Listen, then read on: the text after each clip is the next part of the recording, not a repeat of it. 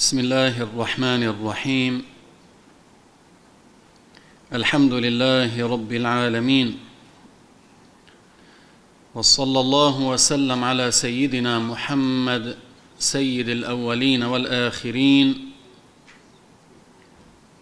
وعلى جميع إخوانه من النبيين والمرسلين. وآل كل وصحب كل ومن تبعهم بإحسان إلى يوم الدين. اللهم علمنا ما ينفعنا وانفعنا بما علمتنا وزدنا علما يا رب العالمين.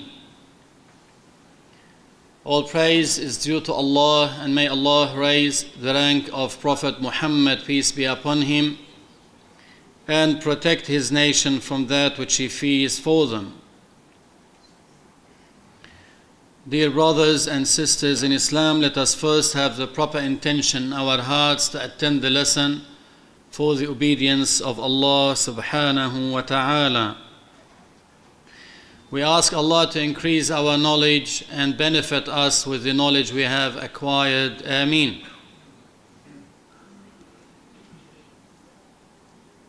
In our last lesson, we finished talking about the meaning of the first testification of faith. Ashhadu an la ilaha illallah. Now we'll commence talking about the meaning of the second testification of faith. Ashhadu anna Muhammadan Rasulullah. We did mention before that the term ashhad means I know, I believe, and I declare. So in Arabic, that is a very strong word that includes the meaning of these three words I know, I believe, and I declare. It is stronger than other terms when you say ashhad. So when you say ashhadu anna Muhammadan Rasulullah, in general, it means I believe in my heart, I know, and I declare with my tongue that Muhammad, the son of Abdullah, who is the son of Abdul Muttalib, who is the son of Hashim, who is the son of Abdul Manaf, who is the son of Qusay, who is the son of Kilab, who is the son of Murrah, who is the son of Ka'b, who is the son of Lu'ay, who is the son of Ghalib, who is the son of Fihr, who is the son of Malik, who is the son of An-Nadr, who is the son of Kinana, who is the son of Khuzaymah, who is the son of Mudrika, who is the son of Ilyas, who is the son of Mudar, who is the son of Nizar, who is the son of Ma'ad, who is the son of Adnan, from the tribe of Quraysh. Up to this ancestor, Adnan, the scholars agreed on the lineage of the Prophet sallallahu wasallam up to Adnan. Now, after that, there are differences regarding the ancestors of the Prophet sallallahu wasallam, but they all agree that his lineage goes back to Ismail, the son of Prophet Ibrahim alayhim salam. So, from the descendants of Prophet Ismail, in English might say Ishmael or Ismail, the only prophet that came from the descendants of Ismail is Prophet Muhammad sallallahu alayhi wasallam. The son of Ibrahim is Ishaq. The son of Ishaq is Yaqub. Jacob. And the son of Yaqub is Yusuf. So Yusuf is a prophet, the son of a prophet, who is the son of a prophet, who is the son of a prophet. Yusuf ibn Yaqub ibn Ishaq ibn Ibrahim, alayhim salam. Then the prophets amongst the children of Israel all came from the descendants of Prophet Yaqub, alayhi salam. Prophet Yaqub, who is the father of Prophet Yusuf, had another name, which is Israel. So Israel is a name of Prophet Yaqub, Jacob. Jacob is Israel. Allah said in the Quran, كل الطعام كان حلا لبني إسرائيل إلا ما حرم إسرائيل على نفسه إلا ما حرم إسرائيل على نفسه So Israel is the name of the prophet the name of prophet Yaqub Jacob that's the meaning of the word Israel which is the slave of Allah Abdullah. So Israel is the name of the prophet. The prophet is Israel prophet Jacob. And the descendants of prophet Jacob they call them the children of Israel. So they refer to prophet Yaqub Jacob alayhi salam so the prophet sallallahu alayhi wasallam prophet Muhammad his lineage goes back to prophet Ismail alayhi salam and only prophet Muhammad sallallahu alayhi wasallam came as a prophet from the descendants of Ismail alayhi salam. The prophet is from the tribe of Quraysh, the most noble tribe at the time. So, in general, the meaning of the second testification of faith is I believe, I know, and I declare that Muhammad the son of Abdullah, the son of Abdul Muttalib, sallallahu alayhi wasallam, from the tribe of Quraysh, is the slave of Allah and His messenger to all the humans and jinn. Allah subhanahu wa ta'ala sent Prophet Muhammad sallallahu alayhi wasallam to all humans and all jinn. Although the Prophet ﷺ is amongst the Arabs, and there were prophets in the past who were amongst the Arabs as well, like Prophet Hud, Salih, and Shu'aib. Those are the only prophets who were amongst the Arabs. Hud, Salih, Shu'aib, and Prophet Muhammad sallallahu alayhi wasallam. The rest of the prophets were not amongst the Arabs. Now, here there is a misconception, which is some people may say to you, why do you want us to believe in Prophet Muhammad sallallahu alaihi wasallam as our prophet? And he's amongst the Arabs, and we don't speak Arabic. They speak English, they speak French, how would be Prophet Muhammad sallallahu alayhi wasallam is sent to us where we don't speak Arabic. You say to them, you don't speak Syriac language as well. Prophet Isa alayhi used to speak the Syriac language. Now only few people may be able to speak that language. So even the one who speaks English, he doesn't know the Syriac language. Prophet Isa alayhi didn't speak English. Prophet Isa alayhi didn't speak French. He spoke the Syriac language. So how do you say that you belong to Isa alayhi salam and you don't want to believe in Muhammad sallallahu alayhi wasallam claiming that the prophet speaks Arabic and by this you say he is not sent to you, and you claim that Isa alayhi salam is sent to you, and Isa never spoke English. Prophet Muhammad sallallahu alayhi wasallam is the only prophet that was sent to all humans and all jinn. Allah supported the Prophet with miracles to show his truthfulness. At many occasions, out of all the prophets, Prophet Muhammad sallallahu alayhi wasallam is the prophet with the most miracles. Some scholars said his miracles reached 3,000.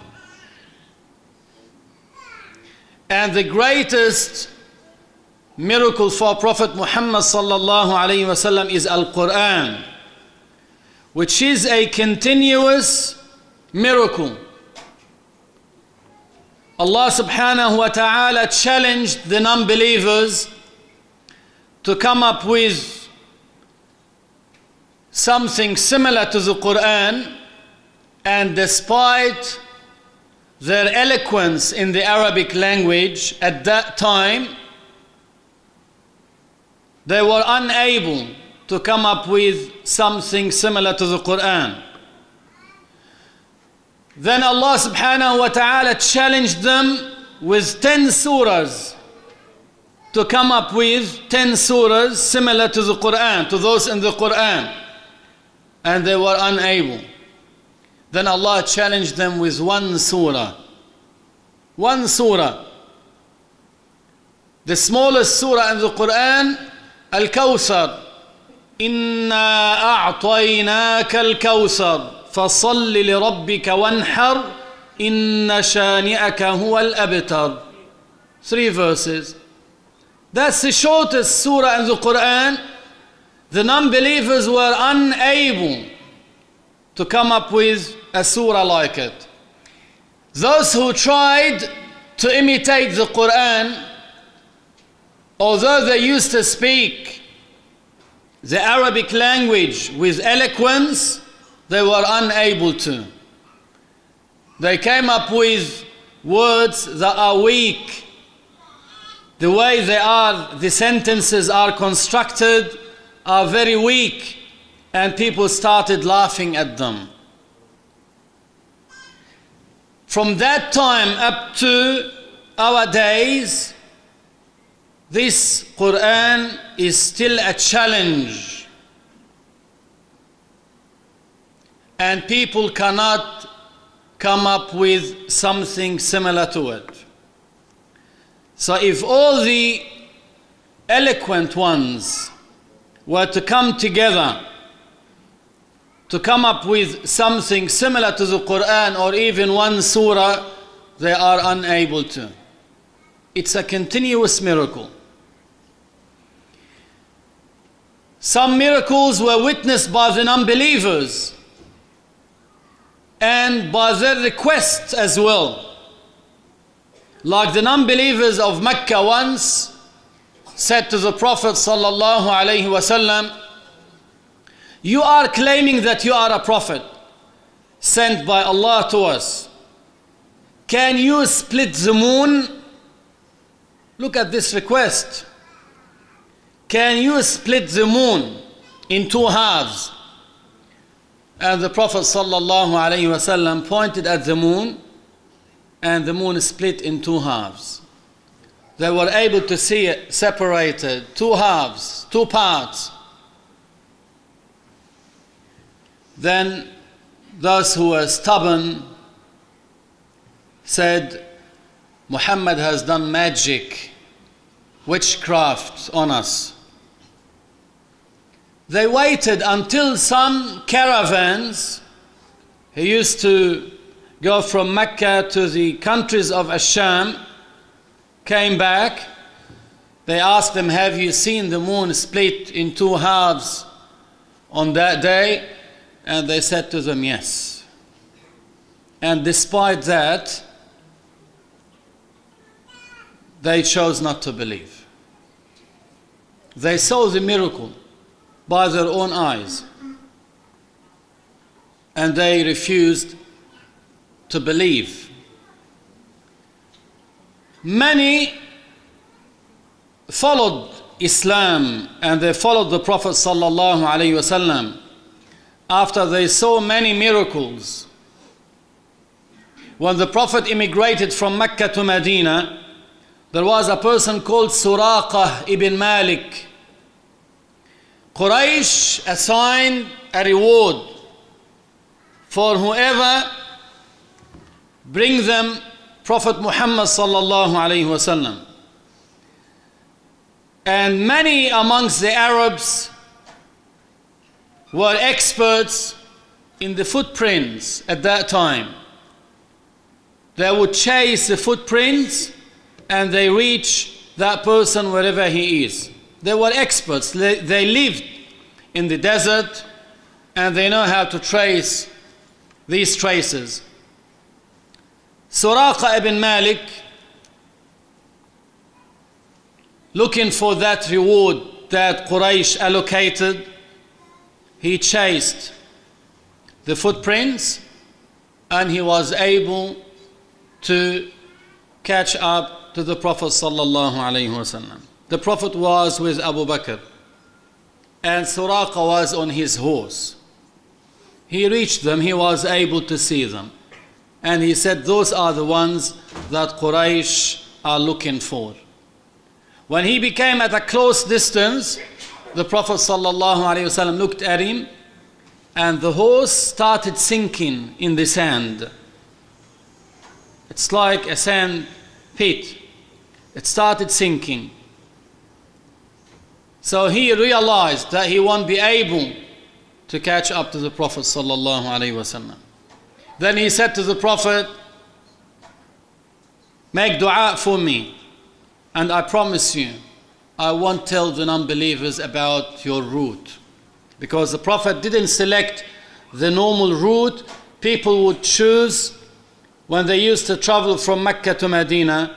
The Prophet took the further one, so they won't be able to chase him. But this one, as an expert, he followed that route and he was able to catch up to the Prophet sallallahu alaihi wasallam. When this happened to his horse, he asked the Prophet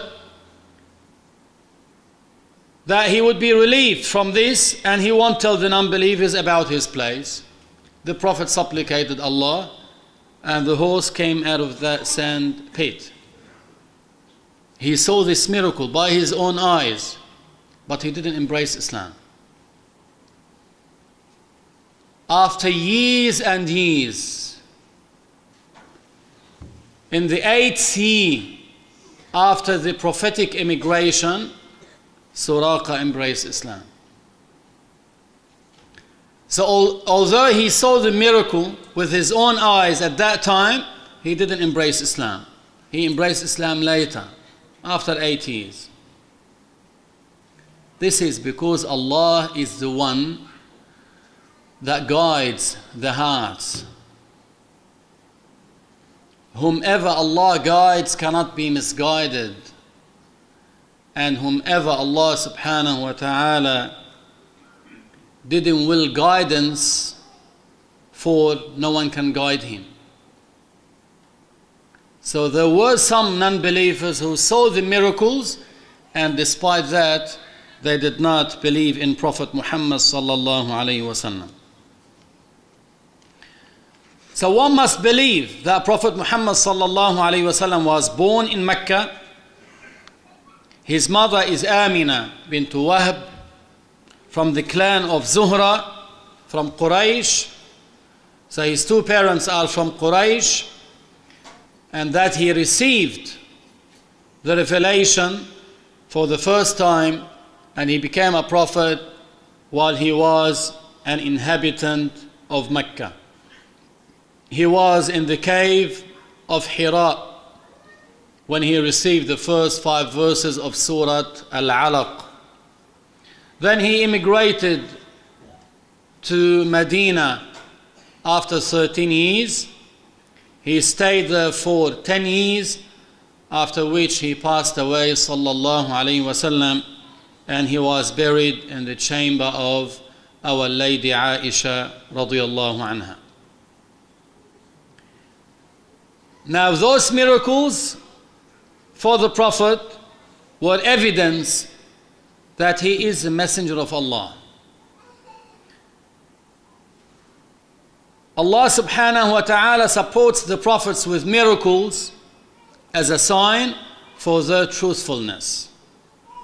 So after one sees these miracles, he knows that this person is truthful One must believe that whatever the Prophet ﷺ told us about is truthful about it. Because he is the messenger of Allah.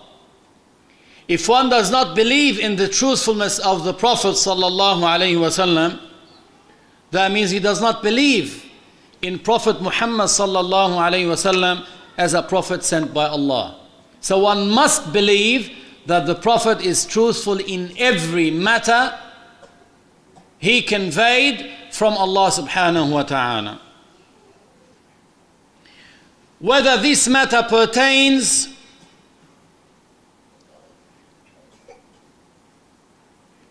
to the beginning of the creation or what happened with the previous prophets or about the rules of religion what is permissible, what is an obligation, what is a prohibition, or what's going to happen before the day of judgment. From the signs of the day of judgment, or what's going to happen in the hereafter. About resurrection, about judgment, about weighing of the deeds, about paradise, about hellfire so everything the Prophet ﷺ conveyed to people, he is truthful about it. Because he is the messenger of Allah. Allah Ta'ala said, وما ينطق عن الهوى إن هو إلا وحي يوحى Everything that the Prophet ﷺ told the people about from the matters of the religion they are all from the revelation that he used to receive. Amongst what the Prophet ﷺ informed us about, which we have to believe in without any doubt, is the torture of the grave by soul and body, such as showing hellfire to the blasphemer twice a day once at the beginning of the day and once at the end of the day. One suffers by looking and seeing one's place in which one will be dwelling in in the hereafter. And that will disturb him while he is at his grave. And the darkness and loneliness at one's grave. The creatures that Allah subhanahu wa ta'ala sends to the non-believer while he is at his grave as a kind of torture, type of torture, like snakes and scorpions and the like. So the non-believer while at his grave, he will experience that torture with body and soul. So it's not like seeing a dream. It is with body and soul. So it is real. The torture of the grave is real. But Allah subhanahu wa ta'ala, by His wisdom, concealed this matter from us in many cases, meaning usually we cannot see that person getting tortured in his grave. But at rare situations and cases, Allah revealed that torture to some people, and they were able to see that person getting tortured in his grave. The Prophet ﷺ himself passed by two graves and he said they are getting tortured. And they are getting tortured because of a major sin they used to commit in their lifetime. Then the Prophet mentioned that one of them used to commit tale bearing. Tale bearing is to transmit words from one person to another with the intention to spread enmity between them. He would hear X saying about Y something, he would go to Y and tell him X is saying about you such and such. Then Y will mention something about X. So he goes back to X and tells him Y is saying about you such and such. He's spreading enmity, and this is called tale bearing. To stir up troubles and enmity between people, he does this, and that's a major sin. It's called an namima. The Prophet said one of them is getting tortured because he used to commit that sin, an namima. And the other is getting tortured because he never used to protect himself from being contaminated with urine after urinating. There are some people who are negligent to an extent that after urinating, they do not even wait until all the urine comes out. And they do not clean themselves. They rush and they pull their pants up, let us say, then the rest of the urine will drip on their clothes and on their thighs. That's a major sin. That's a major sin.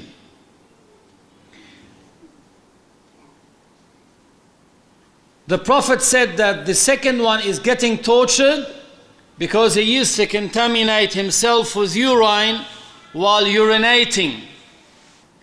Because of these two major sins, those were getting tortured at their graves. Allah subhanahu wa ta'ala informed him. Imam al-Tirmidhi narrated that once the Prophet sallallahu alaihi wasallam looked at the mosque. Inshallah, if when you go there, you will see this. Where the Prophet is buried, it's attached to the mosque. That was the chamber of Lady Aisha radiallahu anha. The Prophet used to come out of his house. That was for the Lady Aisha he will be in the mosque. Once the Prophet ﷺ looked at the companions in the mosque and he saw them as if they were laughing. So he approached them by saying, Had you mentioned the interrupter of the enjoyments, referring to death, then I wouldn't have seen you in the way I saw you. Then he said, mention frequently the interrupter of enjoyments, death. Because every day comes on the grave, the grave will talk. And the grave will say, I am the house of loneliness. I am the house of dirt. I am the house of darkness. I am the house of worms. When the believer is buried, that's what the Prophet mentioned first. When the believer is buried, the grave says to him, Welcome, welcome. You were the most beloved to me amongst those who walk above me. And now, as you are inside the grave, and I'm in charge of you, you will see what I will do for you. Then the grave will be widened and enlarged as far as one can see. And when the non believer is buried, the grave will say to him, No welcome to you. You were the most hated to me amongst those who used to walk on top of me. And now, as you are trapped in the grave, and I'm in charge of you, you will see what I will do for you. Then the grave will squash him. The ribs on the right will go to the left, and the ribs on the left will go to the right, will squash him. And 70, as the Prophet mentioned, huge serpents, snakes, that breathe out fire will be sent to this person. They bite him and scratch him. The Prophet said, if one of them were to breathe out fire on earth, then plants wouldn't grow on earth till the day of judgment. They keep on scratching him and biting him until the day of judgment. Then the Prophet ﷺ said, The grave is either a patch of paradise or a pit of fire. As they say, Al-Qabru Sunduq al-Amal. Al-Qabru Sunduq al-Amal. The grave is the box where you store your deeds in it. So if you store good deeds, you will find the effect of that in your grave. It was mentioned in the hadith that one's good deeds will be displayed, manifested as a person with white clothes, nice looking, nice fragrance, and he will talk to that person and make it easy for him. But as for the one who is tortured in his grave, the torture won't be easy. Just imagine if they ask you now to go to the graveyard, sit in an open grave for one night. Just one night by yourself in the grave, inside that hole by yourself, trust me, you cannot tolerate it. During the war in Lebanon, there was a region, a place that was under siege by some groups. They were fighting against each other. One who was trapped inside, his family wanted him to flee that region so he won't be killed. And they planned for him to flee that region at night, after midnight, so no one can see him. And he can manage to escape and go to his relatives in another area. He left after midnight but he had to cross a graveyard, cemetery. And he was running. He was worried about being captured. As he was running inside the cemetery, he fell into one of the graves. It was open. He fell into it, slipped, and slid inside that grave. He didn't know how he got out of it. But he managed to get out of it and he continued his way and he reached his relatives. When he knocked on the door, they opened for him. They said to him, What do you want? Who are you? They didn't realize him. You know why? All his hair fell off no hair on his face, no eyebrows, no eyelashes, no hair on his head, just for that moment that he slipped inside that grave. Who can tolerate be in the grave that dark place by himself. Just if you are alive now, if you go and sit inside it for one night, you cannot tolerate it. So when you die, as the Prophet ﷺ mentioned, and they bury the person in the grave, and they put the slabs, then the soil on top of him, the soul comes back to his body. And he will be able to hear their steps on the ground as they are going back home. But he cannot get out of his grave. Just imagine now, they put you in the grave, they put the slabs, and you are by yourself.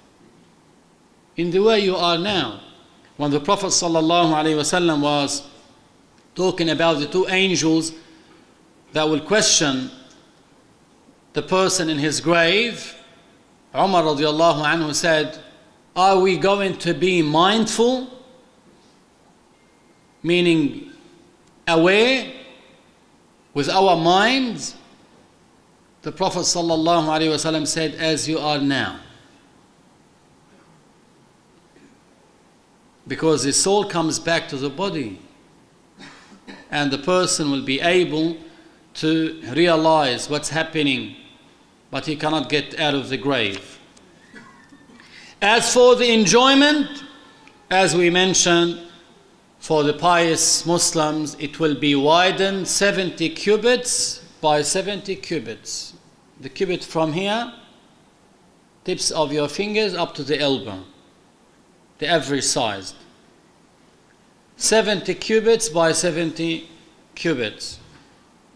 And for some, it will be illuminated by a light similar to the light of the full moon and he can smell a fragrance, nice fragrance, from the fragrances of paradise in his grave.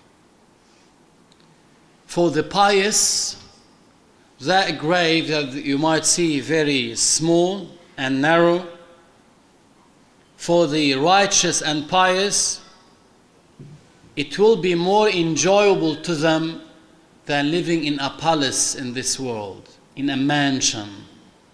That little grave that you see.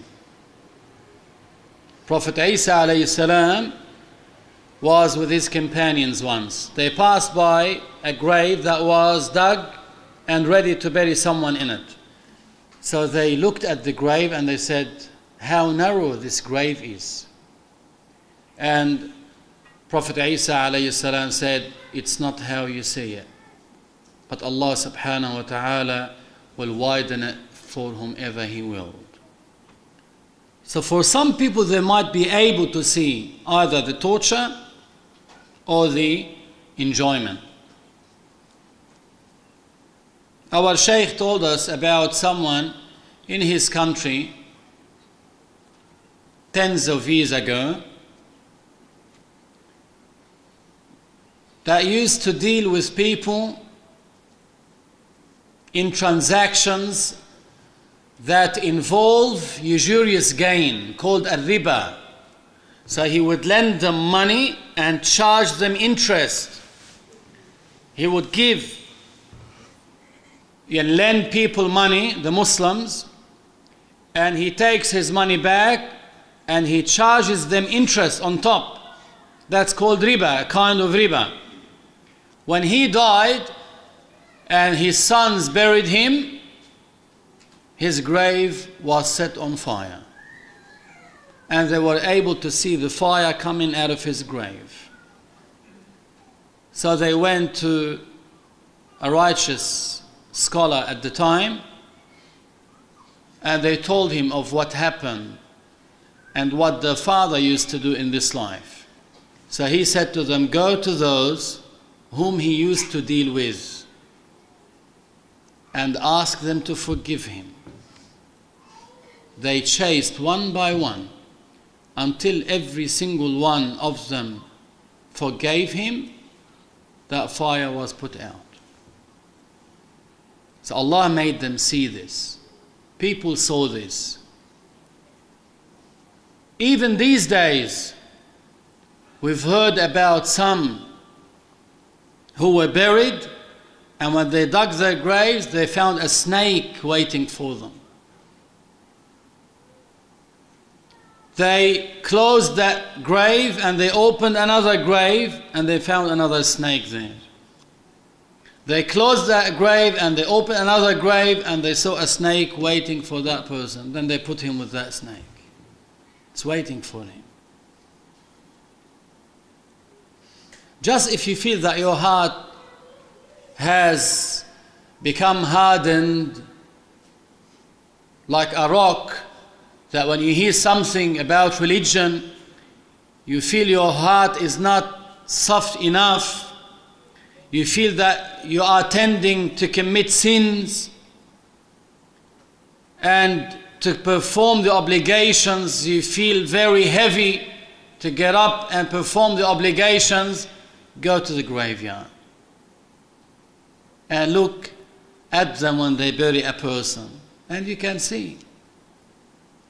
That's all what you need from this whole world.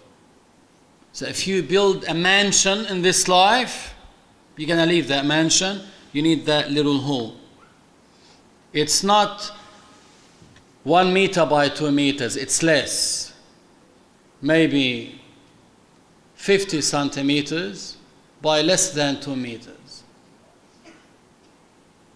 They slide you inside that grave. They put you in it. That's it. That's all what you take in this dunya, in this world. Even the shroud that they wrap you with, that shroud does not have pockets. So you won't have money inside the shroud. If you are wearing a ring, they take it off your finger. That becomes part of the inheritance you will go back to the grave the same way you came to this dunya when your mother gave birth to you. When your mother gave birth to you, same way. So, no matter what, what you do in this life, whether you are poor, whether you are rich, whether you have a great deal of wealth, whatever you do in this life, in the end you are going to departure this life the way you came to it. That's it. That's why you shouldn't worry about the worldly matters. Think about the matters that concern your religion first. Make sure you are doing the obligations. And your life is very short. Very short. You know, Prophet Nuh alayhi salam lived, as some scholars mentioned, 1,750 years. When he was in his deathbed, the angel of death approached him, saying, How did you find the stay in this life after living that amount of years? He said, I found it very short. As I entered the house that has two doors, I entered from one door, then exited from the other door. That's the stay in this dunya. So, how about now we live average 60 or 70 years? Still, you want to be greedy about this life? Still, you want to be chasing the dunya and the dunya is running away from you? If you chase the dunya, the dunya will run away from you. It's like the one who is riding a donkey, having a stick, and putting, you know, a string at the end of it, and a bunch of grass and that donkey is chasing what? The grass. Trying to get it. Every time he thinks, now I'm closer, I'm closer, I'm closer, when in fact he's being used by the one riding that donkey to reach his destination. Leave the dunya. Think about your religion, your hereafter, the grave. When you are alone, your mother won't be with you, your father won't be with you. You are gonna be left alone. Your wife will leave you. Your husband will not be with you. You know how much he says, I love you, I love you in this life? He will never go with you to the grave. He will not spend one night at your grave making dua for you. He will bury you, he will cry, he will come back home. Then, after a few days after they finish the azah, he goes back to laughing with his friends as if you are a forgotten memory. Same, look, when our parents die, we cry, but for how long? Then we forget them.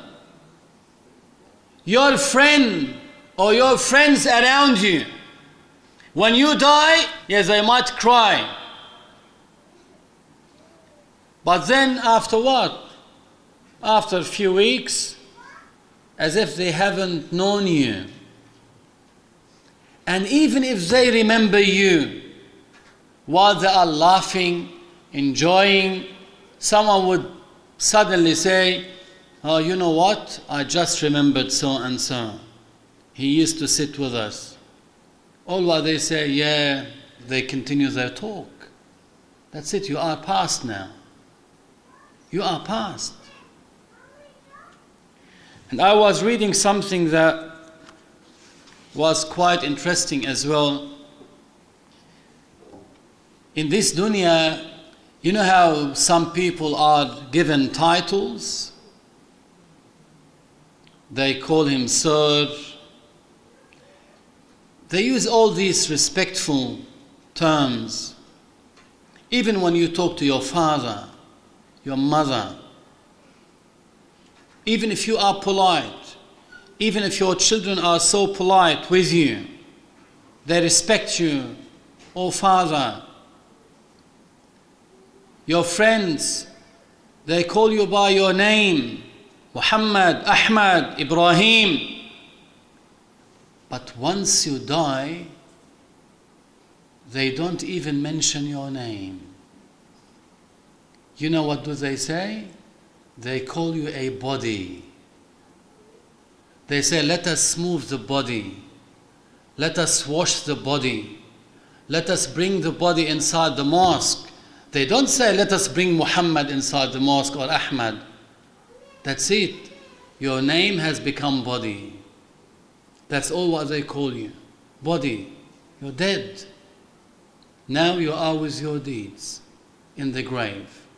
So make sure that you do what is right, what makes you saved in your grave, what makes you receive enjoyment in your grave, and don't worry about the worldly matters.